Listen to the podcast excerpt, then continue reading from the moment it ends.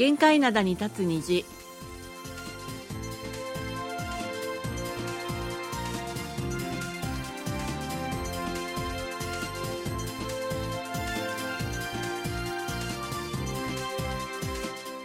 リスナーの皆さん、こんにちは。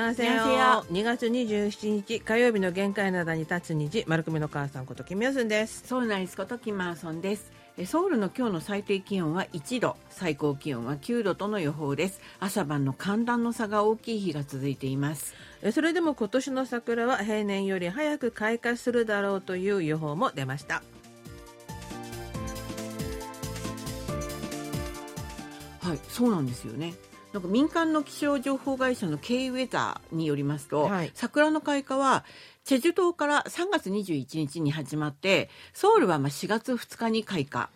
で、平年より6日早い開花になるだろうという、予報でした、はいはい。うん、で私週末にちょっとね日本に行ってきたんですけれども、濃いピンク色の花がもう咲いていました。あ、娘が言ってました。あれ桜だそうです。梅じゃないのって言ったら、おんま桜だよって言ってた。梅の花ではない感じがしました。なんでかというと、花がちょっと大きめで、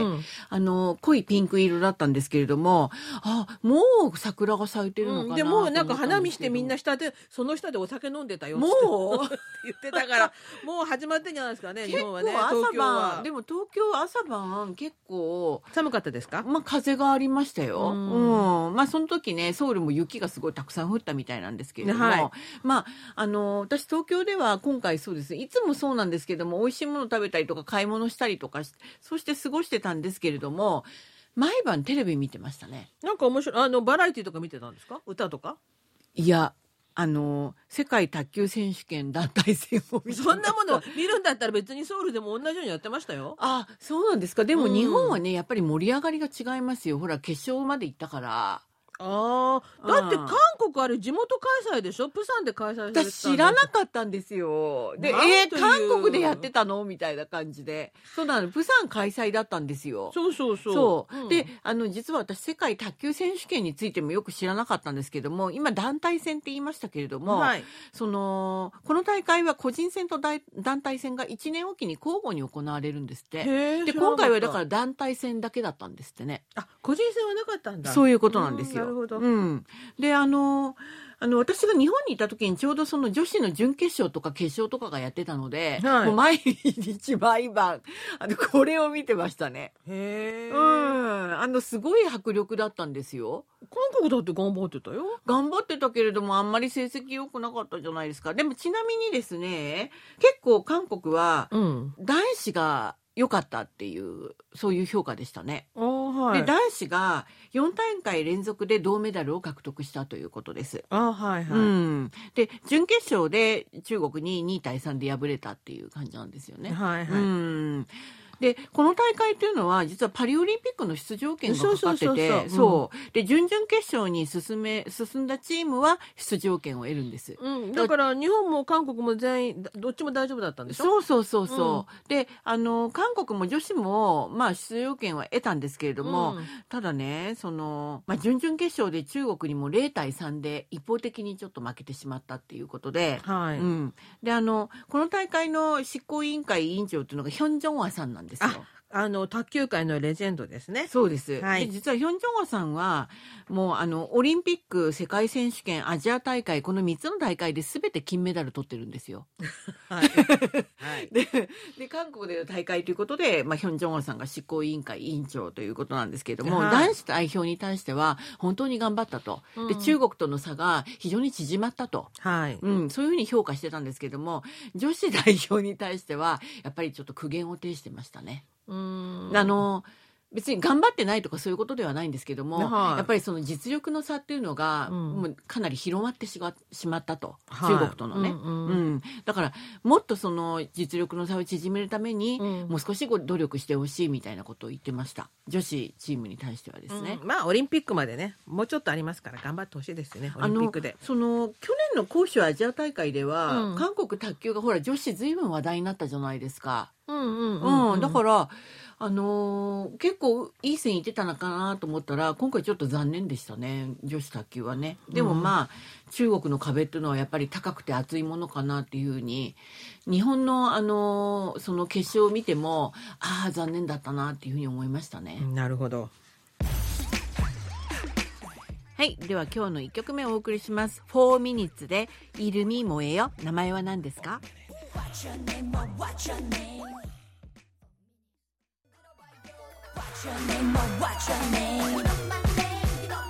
い、今日の1曲目をお送りしました。4ミニッツでイルミ萌えよ。名前は何ですか？お送りしました。この曲って今聞いてみるとナンパの曲なのね。もろもろなのね。名前は何、電話番号教えてってもろなのね。昔聞いてもそうでしたよ、ナンパ。いや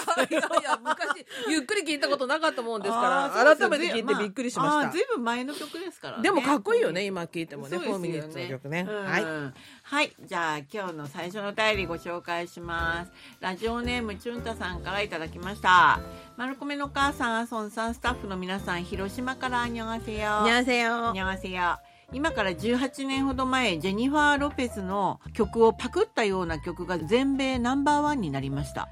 この曲を歌ってたのは韓国系アメリカ人のエイメリーというアーティストで、一発屋だったのか、その後このアーティストの曲がラジオから流れてくることはありませんでした。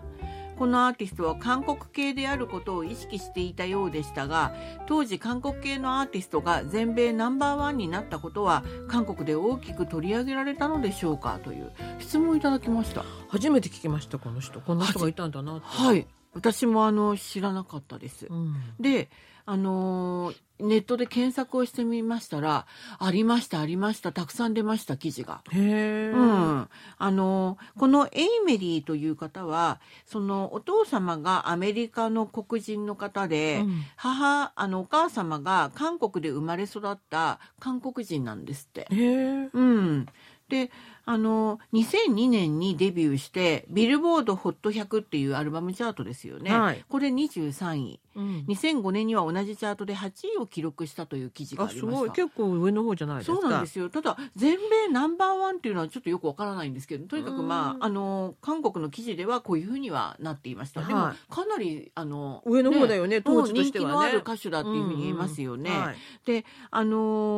2度もグラミー賞の候補になっているそうです。へー、なんかすごい歌手だったんだなと思ったんですけども、うん、デビュー当時よりもデビューしてからちょっとしてから、まあ、韓国系だっていうことをこうが明らかになったみたいなんですよ。で、彼女自身はそのチュンタさんが書かれている通り、その韓国系であることを認識してたっていうか、意識してたっていうか、うん、まあ、結構大っぴらにね、トークショーとかでも言ってたんだ。あ、はい、自分を韓国系だってことで韓国語も少し喋ったらしいんですよ。あ、すごいですね、うん、じゃあもうサイや BTS の前にこういう人がいたってことなのかな。そうですね、うん、ただお父様がアメリカの方なの で、うん、で当時は韓国は国籍がお父さん の方に習ってたんですよね。だからアメリカ人という、アメリカ人です。韓国国籍はないんだそうです。あ、なるほど、ね、うん、そういうことなんですね、うんうん、だからまあアメリカ人ということなんですけれども、うん、たくさんありましたよ。彼女はお母さんが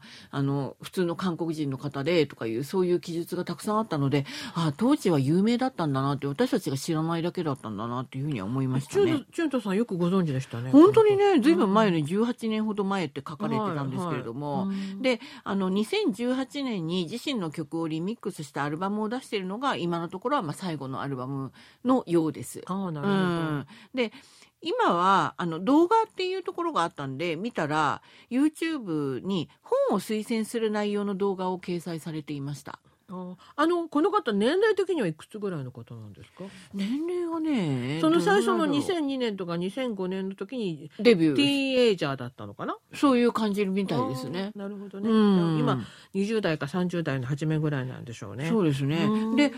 先ほどその4ミニッツの曲1曲目をお送りしたんですけれども、はい、その4ミニッツがエイメリーと一緒に歌番組の舞台で歌った映像があるんですよ、うん、一緒にね舞台で歌ったということなので、4ミニッツの、ね、歌をね、それをきっかけに出させていただきました、はい、でチュンタさん本当にね、情報ありがとうございました。貴重な情報ありがとうございました、はい。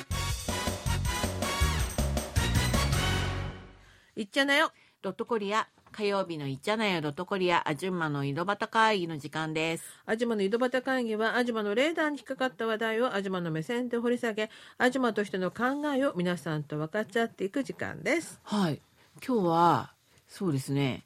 韓国でその国文化だとか、まあ、韓国語文学学科ですよね、うんうん、国文化だとか外国語学部など言葉に関する学部っていうのがだいぶ減ってきてるんだよっていう話をしたいんです。ああ、なるほどね、うん、どれぐらいまあ減ってきてるのかっていうことですね。あ、はい、うん、でまあ、その第一にはまあ学齢人口自体が減少してますよね。あ、韓国はそうですよね。今年なんか定員に、ね、満たなかった大学というのがあったみたいだからね。そうだから韓国の大学というのは総じて構造調整を行っているところがまあ結構あるわけです、はい、でその過程でやっぱりダメージが大きいのが先ほど言ったような言葉に関する学科ですよね、はい、うん、そういうふうになっています。で最近ではほら私たちもちょっと、あれってちゃんと通訳ね、できるのかなって話したあれがあるんですけれども、サムスンのスマートフォンね、新しいシリーズ、Galaxy S24 できてたよ、ちゃんと AI がなんか通訳してくれるんですよね、うん、はい、あれってほら電話でこうやって話したら、うん、そのまま、まあ例えば韓国語で話したら日本語で機械が話してくれるってやつですよね。そうそうそうそう、あと実際に目の前でお互いにその電話機を置いといてテキストでも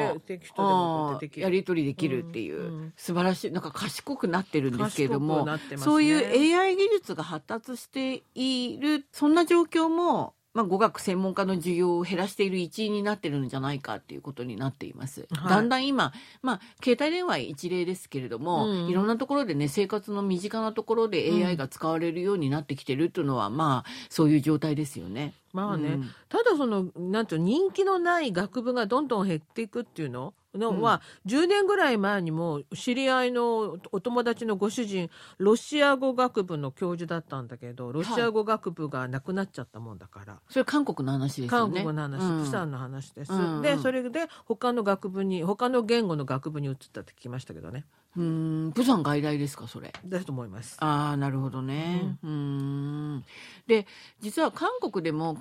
ソウルにもあるじゃないですか、韓国外国語大学っていう、はい、私たちの母校がございます、ね、みんな母校なんですけれども、はい、あそこはすごいやっぱり外国語大学ですから一番多くの外国語学科、外国語の通訳翻訳学科があるところなんですよね、はい、外国語の専門大学ですそうなんですよ。こうやって私たちはね、こうやってプライドプンプライドプンプンで挑みますがなってるんですけれども、はい、なってるんですけれども、その韓国外国語大学で外国語と AI ビッグデータを融合した AI 融合学部というものを新設したんですって。へえ、でどこに入ったの？わからないですけども、ね、外大って理学部とかもあるからそっちじゃないの？なんかね、聞いたところにあると、うん、で韓国外国語大学ってキャンパスが2つあるんですよ、うん、あるソウルに、ね、本校があって、はい、あとそのキョンギ道のソウル近郊の分校っていうのがあるのよそういう風に言っちゃう4院キャンパスっていう4院にあるんですけれども、はいはい、ほとんど同じようなその学科があるんですよね、うん、でも、まあ、多分これそっち4院にあるのかな、 AI 分かんないです、そこまでは分かんないですけども、うん、その4院のキャンパスで、うん、日本語科も含めて、うん、英語学科とかをなんか一時ちょっと新入生を募集しなかったっていう、そういう記事も見ました。あ、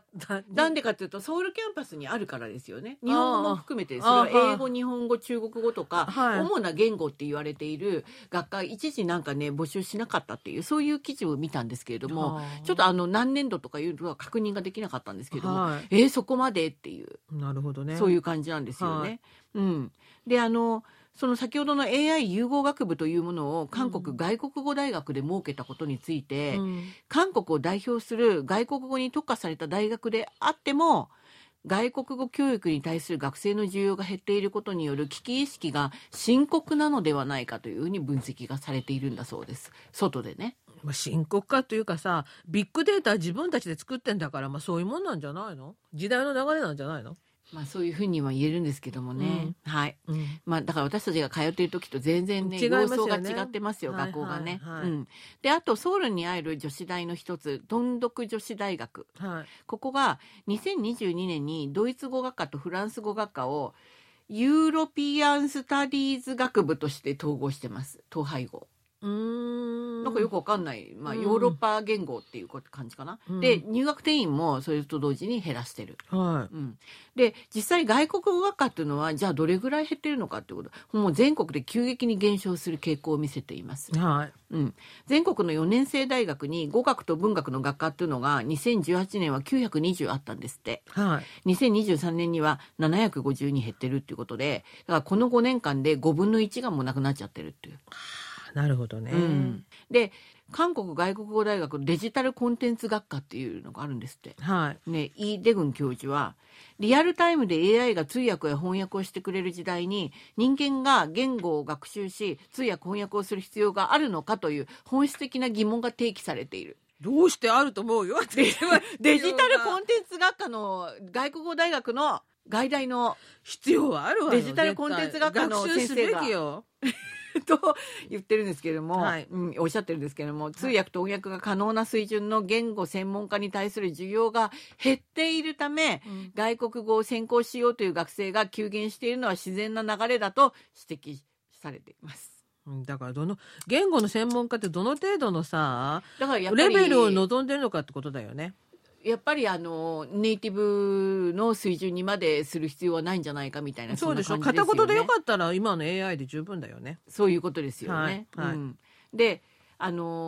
あ、そう私たちとしてはやっぱりいろんなことを言いたいことありますよね。で語学は単に言語だけでなくその国の文化だとか哲学を学ぶ基礎学問であって純粋学問であるという意見もかなり根強くなっています。ああ、なるほどね。そういうことですよね、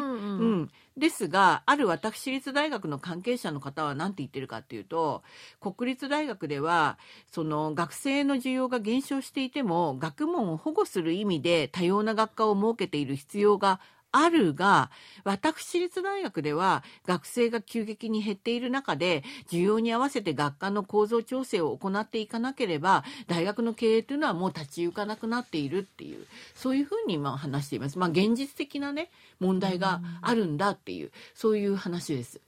いやでも日本の大学はそれでも残してるような気がするんだけどな。だからどういう状況なんでしょうね。韓国ほど人口が、日本も減ってるって言っても韓国の方がずっとそれですよね、減少率というのが大きい方なんですよね。急激だよね、でも日本もほら大学がどんどん減ってたり統廃合したりはしてますよね。ですが日本は韓国ほど大学に進まないじゃないですか。あ、なるほどね。進学率が、私も中学の時にももうすでにそういうふうな感じもありましたしね、だから韓国ほど大学に進まないので、ちょっとねこうなんていうのかな、問題のあり方みたいなのがちょっと違うんじゃないかなっていう感じはするんですけども、とにかく韓国は以前はね、私たちの頃はほら語学やってる女性がなんかほらそのお嫁さん候補の1位だとか言われてたじゃない昔昭和の時代で、で私はそれで両親になんか英文科に入れられたっていう経緯があるんですけれども、そういう時代がね全然なくなってて AI に変わってるっていうのがね、実用的にはなってるんでしょうね、時代としては、ね。そうですね。なんかよくわからないですけど、とにかく私たちは正直言ってもうあれなんですけども、こうやって語学を専攻してて私たちの後輩たちがねえせっかく頑張って勉強したのにね、そう頑張って勉強してるのに AI に負けちゃうんだろうねきっとね先生そういうこと言っていいんですかきっとねっていう感じでもうとにかく私たちは悲しいけれども、どういう感じなんでしょうねこれね。はい、今日の2曲目をお送りします。チョン・ユージンが歌います。タエマジコ、月見草。は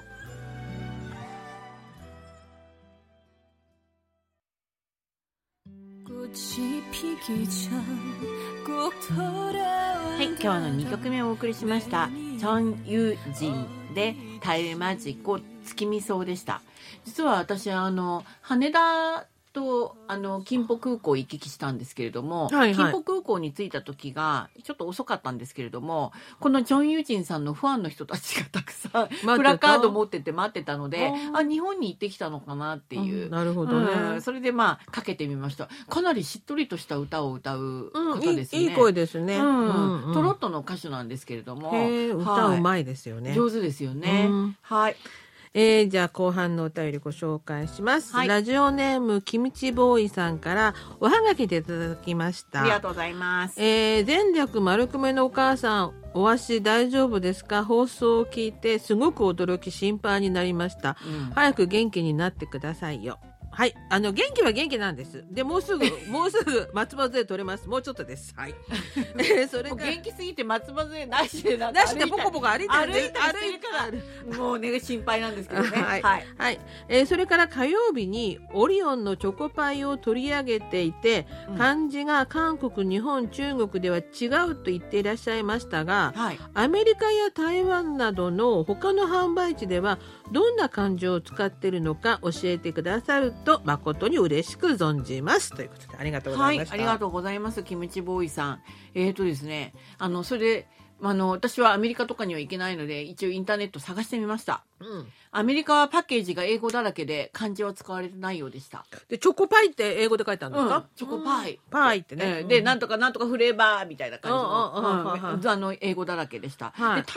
湾はねチョコパイがどういうのが売られてるのか探したけれど見つからなかったです。ただそのチョコパイはすごくいろんな国に輸出されてるって私私たちは話しましたよね、はい、で文字は入らなくてもやっぱり現地化されたマーケティングっていうのが行われてて、はい、で例えばベトナムではベ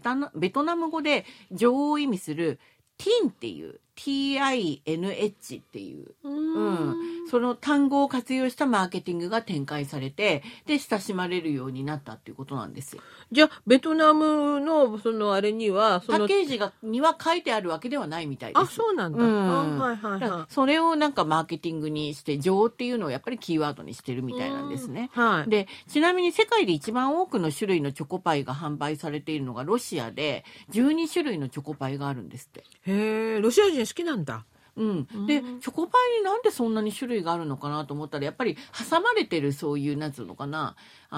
ろんなフレーバーみたいなのがちょっと違うみたいで、うん、インドにはね、うん、チョコパイいちごジャムっていうのも売ってるんですって。ちょ上、周りはチョコで同じで中マシュマロでいちごジャムが挟んであるみたい、うん、美味しそうじゃない、うん、だからそういうなんつうのかな現地化された、うん、現地のそういう人たちの、うんね、口に合ったそういう製品が開発されてて、ロシアに12種類もあるんだということなんですよね。だからなかなかスピンオフみたいなのが展開されてるんだなっていう感じがしました。皆さんチョコパイ好きなんですね。本当にね。本当にそうなんかね、うん、世界で愛されてるみたいなんですよ。本当にそうだよね。うん、だからいやチョコパイね私たちお話したけど偉いなっていうふうにっていうかロシアとかさインドではこのチョコパイ食べてる人たちこれが韓国で発売されたもんだなと思ってないかもね。もしかしたらそうかもしれないですね、うん、だからそれほど自然に溶け込んでるっていう感じかもしれません。ちなみにインドとかもロシアもそうみたいなんですけどもティータイムみたいな習慣があるらしいんですよ、うんうん、だからそちらでやっぱりそのチョコパイが召し上がられてる、ね、重宝されてるっていう、うん、そういう感じでしたね。なるほど。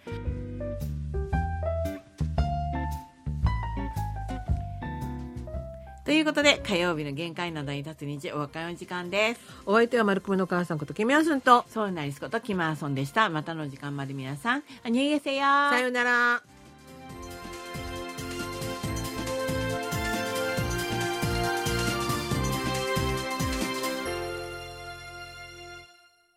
こちらは韓国ソウルからお送りしているラジオ国際放送 KBS ワールドラジオです。